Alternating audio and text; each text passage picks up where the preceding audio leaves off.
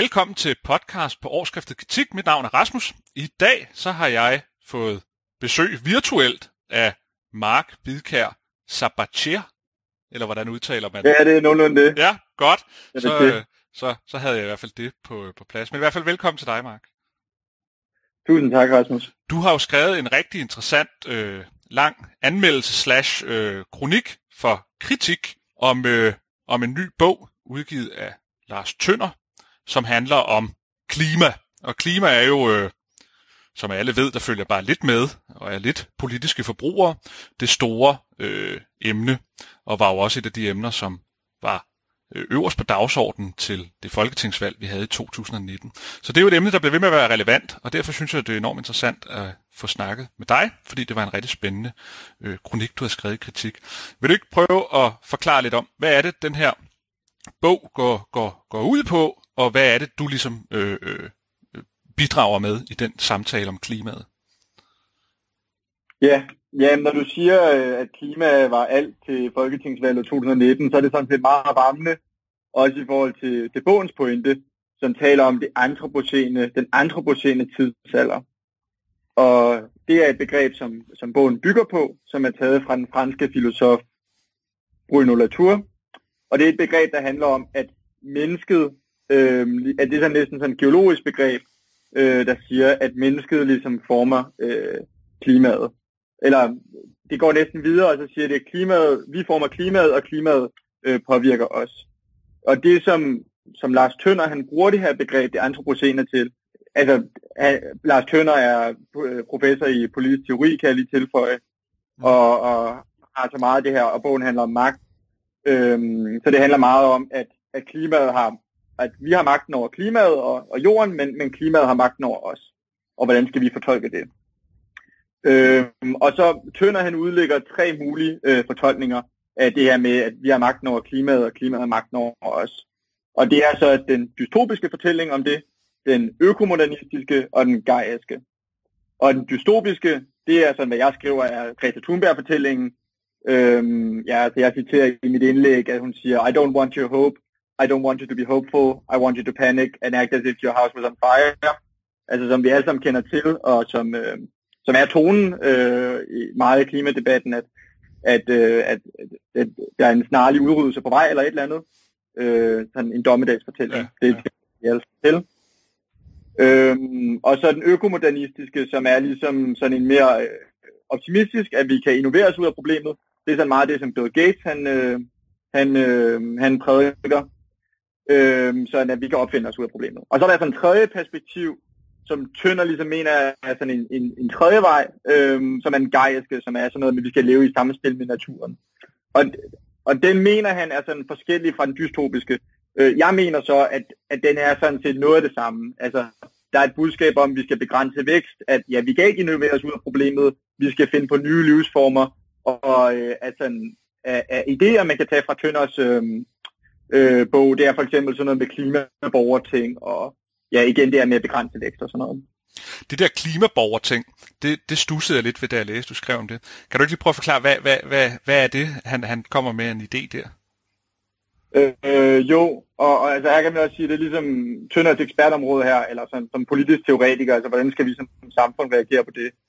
Øh, jeg mener, det er i Storbritannien, at man sådan først har eksperimenteret, eller Irland, at man har eksperimenteret med det i, i andre lande, altså så altså klimaborgerting, altså det er bare så, så ideen om, at man, man øh, udtrækker øh, tilfældigt nogle borgere, som så kommer ind øh, og, og øh, finder på nogle øh, øh, idéer.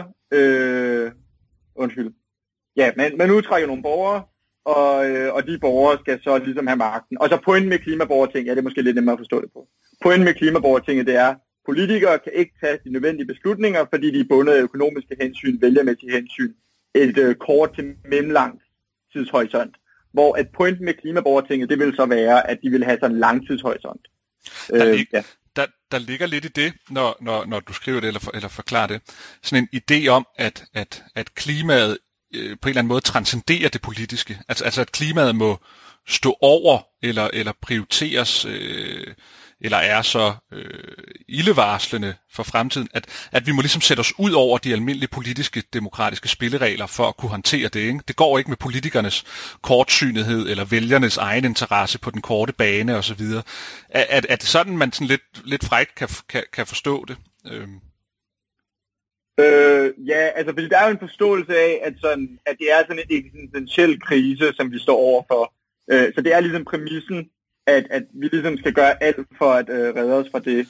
Ja, og, øhm, og, og, og, og fordi nu nævner det, at det, det, det, og det, alle har jo den, hvis man har bare lyttet lidt med det sidste par år, at det er en eksistentiel krise, i hvert fald i den sådan fortælling, der er. Ikke? Og det leder lidt tilbage til de der tre øh, fortolkninger, som, som du nævnte før. Ja, hvor, ja. Hvor, hvorfor er det, at du jo ikke, så vidt jeg kan læse mig frem til, du er ikke på den dystopiske fortælling, du er heller ikke på den der øh, vi skal leve i harmoni, back to nature med naturen. Du er tværtimod mere på den side, der hedder, at det er gennem vækst, velstand, innovation, teknologi osv., at fremtiden den ligesom skal skrive Bill Gates-fløjen, hvis man kan, hvis man kan, ja, man kan det sige det. det. Ja, kan du, kan, du, kan du uddybe lidt, hvorfor er du på den fløj? Altså, hvorfor, hvorfor synes du ikke, vi skal tilbage og leve af brændepinde og, og så øh, ha, snakke om ånder i dyrene, og så leve i, i, i, i overensstemmelse med vores og, og naturens indre væsen? Altså udover at det er selvfølgelig det, som folk gerne vil, og altså så snart man skærer bare lidt i folks sådan, muligheder, så er, er der ramaskrig. Altså de gule vester af Frankrig, det er sådan et eksempel, vi er ret godt bekendt med. Men udover det, at det er sådan på en eller anden måde urealistisk, at man skærer i folks levestandard, selvom at på universitetsgulvet og sådan noget, vi kan forestille os, at det er muligt. Øh, så er der jo også, øh, så for det første er der ligesom nogle argumenter med sådan, hvor er vi på vej hen? Øh, og, og der er der jo, jeg citerer Matt Ridley, som, øh, øh, som er en, øh, journalist, øh, medlem af House of Lords i Storbritannien, øh, hvor han skrev et essay omkring, at, at rige lande jo faktisk oplever at få øh, mere skov, øh, og der er sådan et koncept med global greening der, og man bliver virkelig labelet som en eller anden, der er klimabenægter, hvis man er, øh, øh hvis, hvis man siger noget med global, global greening, og jeg skal understrege, at jeg er på ingen måde øh, sådan klimabenægter eller noget i den stil. Men global greening er bare det fænomen, at rigere lande lader til bedre at kunne tage sig af øh, naturen øh, og bedre kunne tage sig af miljøet øh, på mange måder. Og, kan... øh, og så hvis jeg kigger... Ja. Jamen, det er bare fordi, det, det i sig selv er, er nok for mange en, en, en, en meget kontroversiel eller, eller provokerende påstand at, at, at høre, at, at, at, at rige øh, nationer og rige folkeslag tager sig bedre af naturen. Ikke? Fordi vores almindelige common sense er jo, at, at, at øh, rigdom det er ressourcer, og, og ressourcer er per definition øh, dårligt at have, fordi det kommer fra naturen. Så hvorfor er det, at, øh, at, at rige øh, rige nationer, de, øh, de ikke ødelægger naturen lige så meget som de fattige, der jo ellers lever tættere på naturen, kan man sige, hvis de lever af brænde og, og, og, og, og huse lavet af træ. Øhm, jamen, det er vel altså sådan et spørgsmål, om man har råd til det. Ikke? Altså, man kan bare se, altså i forhold til, at man er tæt på og sådan noget. Så hvad er det økonomiske i forhold til, at man har vilddyr på savannen i Afrika? Altså, nu bliver det så meget generelt her, men i forhold til, at man har det, altså, hvorfor er der øh, øh, de dyr, ikke? Altså man betaler enormt meget for at få lov til at skyde de dyr som, øh, som jæger. Øh, og det er jo ligesom et økonomisk incitament, der gør, at det er mere værd for folk, der bor tæt på dyrene, at, øh, at drive øh, safari og sådan noget, og at folk kommer, end at, øh, end at de spiser dem for, for, for mad. Men det er sådan meget forsimplet. Øh, altså det, som jeg også bruger i mit essay, det er jo også andre tidspunkter, hvor man har været sådan meget sådan vækstpessimistisk.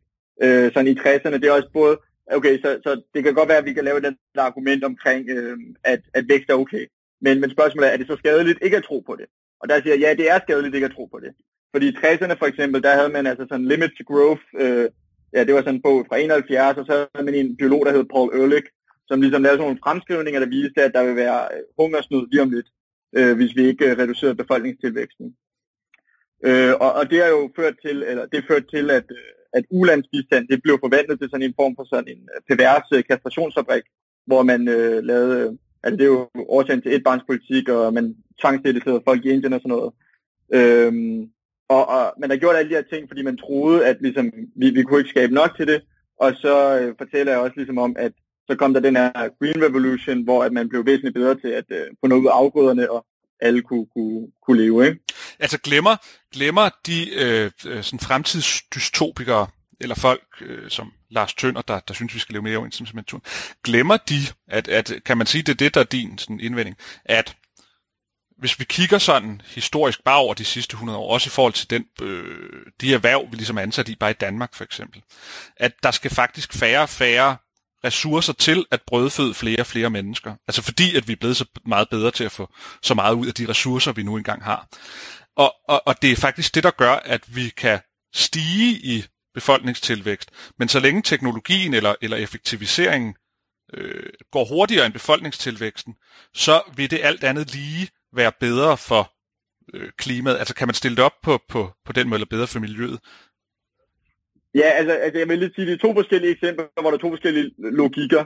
Øh, altså sådan, der er nok ikke, der er måske ikke sådan samme, jo, de, der vil også være folk, der vil sige det af, at øh, man ikke skal få børn og sådan noget, fordi at det, er sådan, det er sådan skader naturen og sådan noget.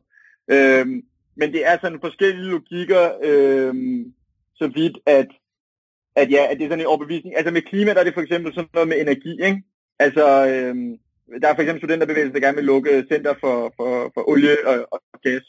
Øh, øh, bare, bare for sådan en sådan point på dagsordenen. Og, og når man, når man gerne vil lukke sådan noget, så tænker man slet ikke over sådan der, okay, kan vi blive mere effektive til at bruge øh, olie og, og, og gas og forskellige andre ting.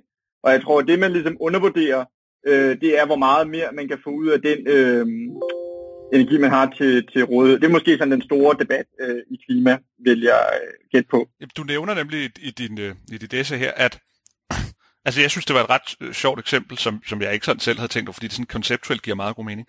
Hvis man for eksempel har elektricitet til at opvarme sit hus, mm. så behøver man sådan set ikke at brænde. altså, så behøver du ikke lave bål for at, holde, for at holde varmen. Ergo så gør elektricitet jo, at du skal fælde mindre skov for at holde varmen. Og den kan man vel, eller det ved jeg ikke, om man kan strække den for langt til at sige, hvis nu man lukker øh, alle sådan fossile brændstoffer, kul og gas og alt muligt andet, så må man jo finde de ressourcer. Ja, medmindre at alle skal køre på solenergi, øh, eller sådan virkelig øh, vedvarende bæredygtigt. Men det er der ikke lige noget sådan i fremtiden, der viser, at vi i, i, i, i år og morgen kan, kan leve på sol og vind og øh, havenergi. Så må man vel alt andet lige gå ud fra, at man skal bruge flere naturressourcer, for at kunne fastholde produktion, de, den levestandard, vi har i dag, hvis man lukker ja. kul og gas. Må man vel antage, ikke? Jo, Ja, men, men det er nemlig det, sådan, der, der bliver ofte lidt uh, kontraintuitivt. Der er også uh, en økonom, der hedder Andrew McAfee, øhm, som har skrevet en bog, der hedder Lesses, uh, Lesses More, øhm, omkring sådan udledninger. Og vi har den her overbevisning om, at vækst er ligesom, at det varierer med, med, med, med udledninger. Så jo mere vækst der er, jo mere udledninger der er. Øh, jo, øh, undskyld. Jo mere vækst der er, øh, ja, jo mere udlænger der vil være. Men han siger, at den er ligesom, den er ligesom, øh, den er ligesom brudt, øh, den her tendens. Fordi han siger, at vi kan begynde at opfinde teknologier, som gør, at det er øh, afkoblet. For eksempel, altså det er også nogle ting, vi ikke, øh, vi ikke tænker over. Han fortæller for eksempel om, om togdrift, øh, hvor at i USA i 1950'erne, så vidste man, hvor 10% af togene er henne. Øh, øhm, og så indførte man et system, og så over nogle år, altså fordi at man havde et kæmpe togsystem, og så kunne man ikke ligesom bruge dem alle sammen. Ja, altså ret banalt eksempel. Øh, men så fik man ligesom noget teknologi, der gjorde, øh, jeg kan bedre se, hvor alle mine tog er, jeg skal bruge færre tog, øh, jeg skal gøre det. Og det, som mange glemmer, synes jeg, mest ved økonomisk vækst, øh, det er jo, man har jo et incitament for at gøre det billigere. Eller man har jo et incitament for at bruge øh, mindre øh, med hensyn til vækst. Man har jo et incitament øh, for at, altså, måske ikke altid øh, stort nok, men for at finde på løsninger, hvor man bruger øh, mindre energi, ikke? Altså hvor man bogstaveligt talt kan køre mere på literen. Ja, i, i forhold til, fordi det her, det er sådan den praktiske, øh, eller ikke den praktiske, men det er jo sådan, hvad, hvad, hvad, hvad kan man ligesom gøre, øh, eller hvad er mest effektivt i fremtiden, eller hvordan ser fremtiden ud. Men der er jo også et andet sådan mere etisk øh, øh, punkt i alt det her med klima og miljø. Der er jo også dyrene og så videre. Du kommer også ind på, på hele det dyreetiske argument i det, fordi Lars Tønder han snakker om forpligtelsen over for det ikke-menneskelige, som en del af hans sådan miljø-klima øh, vision for fremtiden. Hvad, hvad, hvad, er det, han, han, hvad er det, det betyder, at han snakker om det her, øh, den etiske forpligtelse over for det ikke-menneskelige i forhold til klima og miljø? Ja, altså det er meget spændende. Eller, altså Lars Tønder, så igen, hvis vi er helt tilbage i starten, så det der med, at klima har magten over os, og vi har magten over klimaet. Altså det er sådan et, et, et forhold, i, øh, i, som er sådan cirkulært på en eller anden måde. Øhm, og så taler Lars Tønder om det her med den sociocentriske bias, og det er ligesom, at vi kun tænker på, på menneskers velfærd med hensyn til, til, til, øhm, til, til klima. Og altså Lars Tønder vil jeg bare sige, han har måske sådan lidt anden altså ikke at jeg er nogen politisk teoretiker, men han har sådan lidt anden retning, end jeg personligt har. Jeg er lidt mere sådan en utilitarist, altså jeg tænker sådan, okay, hvad er det, vi kan gøre for, at man øh, mennesker, øh, hvad hedder det, hvor meget øh, smerte der er i verden. Hvor Lars Tønder, han tror, eller han øh, mener, det er sådan lidt mere sådan en fransk tradition, han mener, at man ligesom skal øh, tænke på dyrene som nogen, der er sådan aktivt skabende, nogle ting, der har magt. Øh, og så, så hvad det, jeg siger i forhold til, øh, øh, til, til dyrene, det er, at, øh, at der bliver inspireret en anden, der hedder Peter Singer, som taler om sådan The Expanding Circle, om hvordan vi får mere empati med folk, hvor at Peter Singer siger, at før i tiden havde vi ligesom, øh, havde vi, der tænkte vi, der kunne vi stole på dem med stammen, og så var det måske øh, alle dem, der talte samme sprog som os, som havde samme kultur som os, og så alle dem med samme øh, hudfarve, øh, og altså det er det så ikke en holdning, altså det er sådan den historiske ja, bevægelse, ikke? Så alle samme hudfarve, og så har vi ligesom sådan et begreb om menneskeheden, måske i oplysningstiden, sådan vi har en etisk forpligtelse over for hele menneskeheden, og så Peter Singers teori er så, at det vil fortsat øh, udvide sig. Men, øh, men Lars Tønder, Lars Tønder, han vil gerne have, at sådan, dyrene skal repræsenteres i øh, sådan, der skal være repræsentanter for dyr til topmøder, eller sådan et klimaborgerting, så skal vi inddrage dem. Og så siger jeg sådan, nej, nej, det er ikke sådan, man behøver at tænke, altså man kan tænke, det fortsætter med at vokse, og at øh, ja, vi godt have en etisk forpligtelse over dyr, selvom de ikke har nogen magt. Men jeg synes, når man hører klimadebatten i dag, så lavede, altså hvis man tager sådan noget som Sikanter eller Alternativ, før det var gået i fuldstændig opløsning, der snakkede Rasmus Nordqvist også blandt andet om, at, at kloden skal have rettigheder. Så, altså, så, så det lader til, at man allerede er gået længere, end at det bare handler om dyrene, ikke? Altså, altså det er næsten, det er næsten altså, so last year at snakke om, om, om forpligtelser over for dyrene, fordi træerne og, og jorden og bjergene og så videre har også et etisk, øh, øh altså man er også etisk forpligtet på, på jorden som sådan, altså i, i sådan altså det er jo nærmest også mainstream i dag, ikke? altså vi er virkelig kommet for mig yeah. at se tilbage til sådan en back to nature filosofi om, at der ligger et moralsk gode i sig selv ved, at kloden har det godt, altså, altså de økologiske systemer har det godt, at biodiversiteten har det godt i sig selv, at, at vi ikke, et træ er godt, øh, og det er bedre end at det er fældet per definition, uanset hvad man bruger det træ til. Ikke? Altså, eller, eller, eller fornemmer du også det, eller er det kun mig, der ligesom fornemmer, at, at det har udvidet øhm, sig til det øhm, også? Altså både og. Jeg vil bare sige, at sådan, det, det kommer an på, hvad sådan samfundsmodel man har. Altså, jeg mener ikke, der er noget forkert med, at man tænker, at dyr kan have sådan nogle, øh, at dyr kan have rettigheder som sådan. Altså det kan være sådan en, en, en god ting, øh, at man tænker sådan i smerte. Altså sådan, okay, delfiner og aber, det er ret kloge dyr. Øh, vi, det er sådan, vi begynder at tænke sådan, okay, det er ikke så godt for dem, hvis de er i et lille bur og sådan noget. Så på den måde så går jeg ind for, for dyre øh, velfærd og sådan noget. Men der, hvor jeg er med på, på, hvad du siger, det er ligesom, at den her tanke om, at man skal vende tilbage til sådan et original form for samfund, øhm, den er sådan en romantisering om, hvad der var før og sådan noget. Øhm, at, at vi har skabt nogle onde ting, at vi har skabt et ondt samfund med, med vækst og sådan noget. Det tror jeg ikke på. Altså der tænker jeg ligesom udelukkende på, på nytten, sådan der, okay, øh, hvis vi bliver rigere, øh, også det der Matthew Ridley essay, jeg bruger, hvis vi bliver rigere, så har vi flere penge til at, at øh, øh, til at bruge på, på vores, øh, vores wildlife, øh, de dyr, som er i, i landet, øh, og så kan vi give dem flere rettigheder. Men det bliver rigtig svært, hvis vi skal fodre en masse mennesker, og så også skal ja, tænke på, på sådan dyrerettigheder og sådan noget du nævner, det synes jeg er ret skægt. Jeg ved faktisk ikke, om du fik sagt tidligere, men jeg synes, det var meget, at man kan se, at øh, ulven ekspanderer i de rige lande. Ja. Løven går nedad, altså sådan bestandsmæssigt i de fattige lande, og tigeren er efterhånden på sådan et øh, selvopretholdelsesniveau i, de, i, i så at sige middelklassens, øh, verdens middelklasse øh, sådan økonomisk. Så der er simpelthen en sammenhæng med, altså det er sådan, man skal forstå det går ud fra, at, at ja, det, det, det, desto større økonomisk vækst der er, desto højere velstand, desto bedre har dyrene det faktisk. Eller i hvert fald sådan ja, kvantitativt altså, betragtet. Ja, altså det er sådan igen en af de der Matthew Redley observationer, som er meget gode, hvor han ligesom siger sådan der, når han ligesom skal forklare det her med, med vækst og hvordan det er betydning, og her er det vigtigt, at vi siger, altså her taler vi om miljøet, ikke sådan klimaet som sådan, men, øh, men at, øh, at, at, det er, at det er jo årsagen, at ja, altså ulvene, de er i de rige lande, øh, jeg mener Italien, de har, hvad hedder det, fuldt med, med ulve igen og sådan noget, og øh, ja, at, at at man har ligesom haft sådan en tro på i 60'erne og 70'erne, det var den økonomiske vækst, der gjorde, at de her dyr forsvandt. Øh, men, men at det snarere op for, at øh, det snarere... Øh, undskyld, øh, ja, det snarere forholder, at det snarere forholder sig omvendt. Ja, fordi ja. du nævner som eksempel, man har jo for eksempel snakket altså regnskov, der bliver fældet, og det fordriver dyrene de steder, hvor man fælder øh, skoven i Sydamerika osv. Men det der jo egentlig er pointen, det er jo med økonomisk vækst, desto flere desto mere øh, befolkningen af, af arbejdere, så at sige, kan rykke ind på fabrikkerne og arbejde der, desto mindre behøver de at, at, at fælde træer for at få et lille landstykke, hvor de kan, hvor de kan dyrke jorden. Ikke? Altså i den forstand, desto mere, øh, desto færre mennesker, der er behov for, der skal have hver deres jordlod for at kunne øh, dyrke jord til at kunne brødføde sig selv og sin familie, desto bedre har dyrene det jo. Altså det er jo, det er jo ligesom oplagt. Ikke? Men man kan godt, altså jeg kan godt forstå, hvorfor man kan få den tanke, at at store fabrikker og røg og alle de her ting her, vi ligesom har et billede af, det, det må unægteligt være dårligt for alt, hvad der hedder natur, dyr og andet, og så er det godt for dyrene, at man dyrker landbruget, fordi det er en eller anden form for, der er sådan tættere sjæle i forbindelse med naturen at være landbrugsdyrker. Ikke? det er jo også en Disney-film, har portrætteret det gennem tiden. Ikke?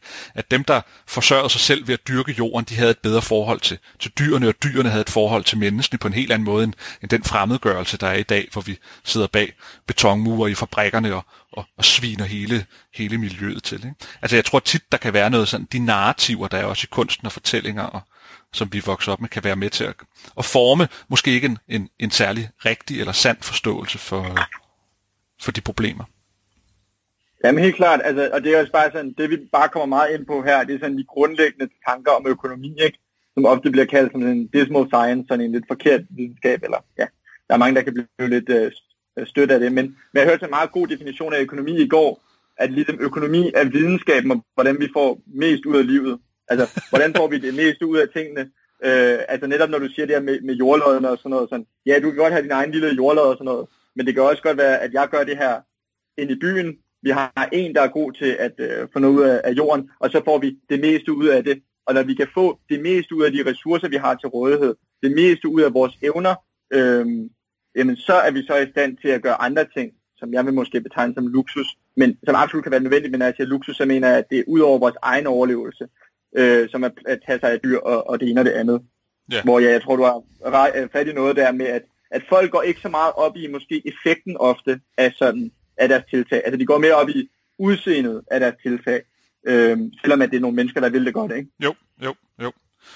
Så for at runde den af her, dit bud er, det er simpelthen gennem teknologi, innovation, vækst, og så selvfølgelig at ville det, det gode. Ja, altså jeg vil bare sige, at øh, altså, intentioner, de kan være gode eller dårlige. Øh, det som jeg tænker på, det er ligesom, hvad er udfaldet, Øh, og der har vi bare nogle fantastiske institutioner og mekanismer, der viser sig rigtig gode udfald. Som sagt, i 60'erne, der troede vi alle sammen, vi ville dø af hungersnød. Øh, og så opfandt vi noget, og så havde vi det meget bedre. Det er ikke en trullemaskine. Det er ligesom bare det med, at øh, folk kan en hel masse gode ting, og hvis de får lov til at øh, arbejde og det ene og det andet, så kan vi alle sammen få det bedre. Det lyder godt for fremtiden. Jeg vil sige tusind tak, fordi du vil være med, Mark. Det var en fornøjelse. Tak,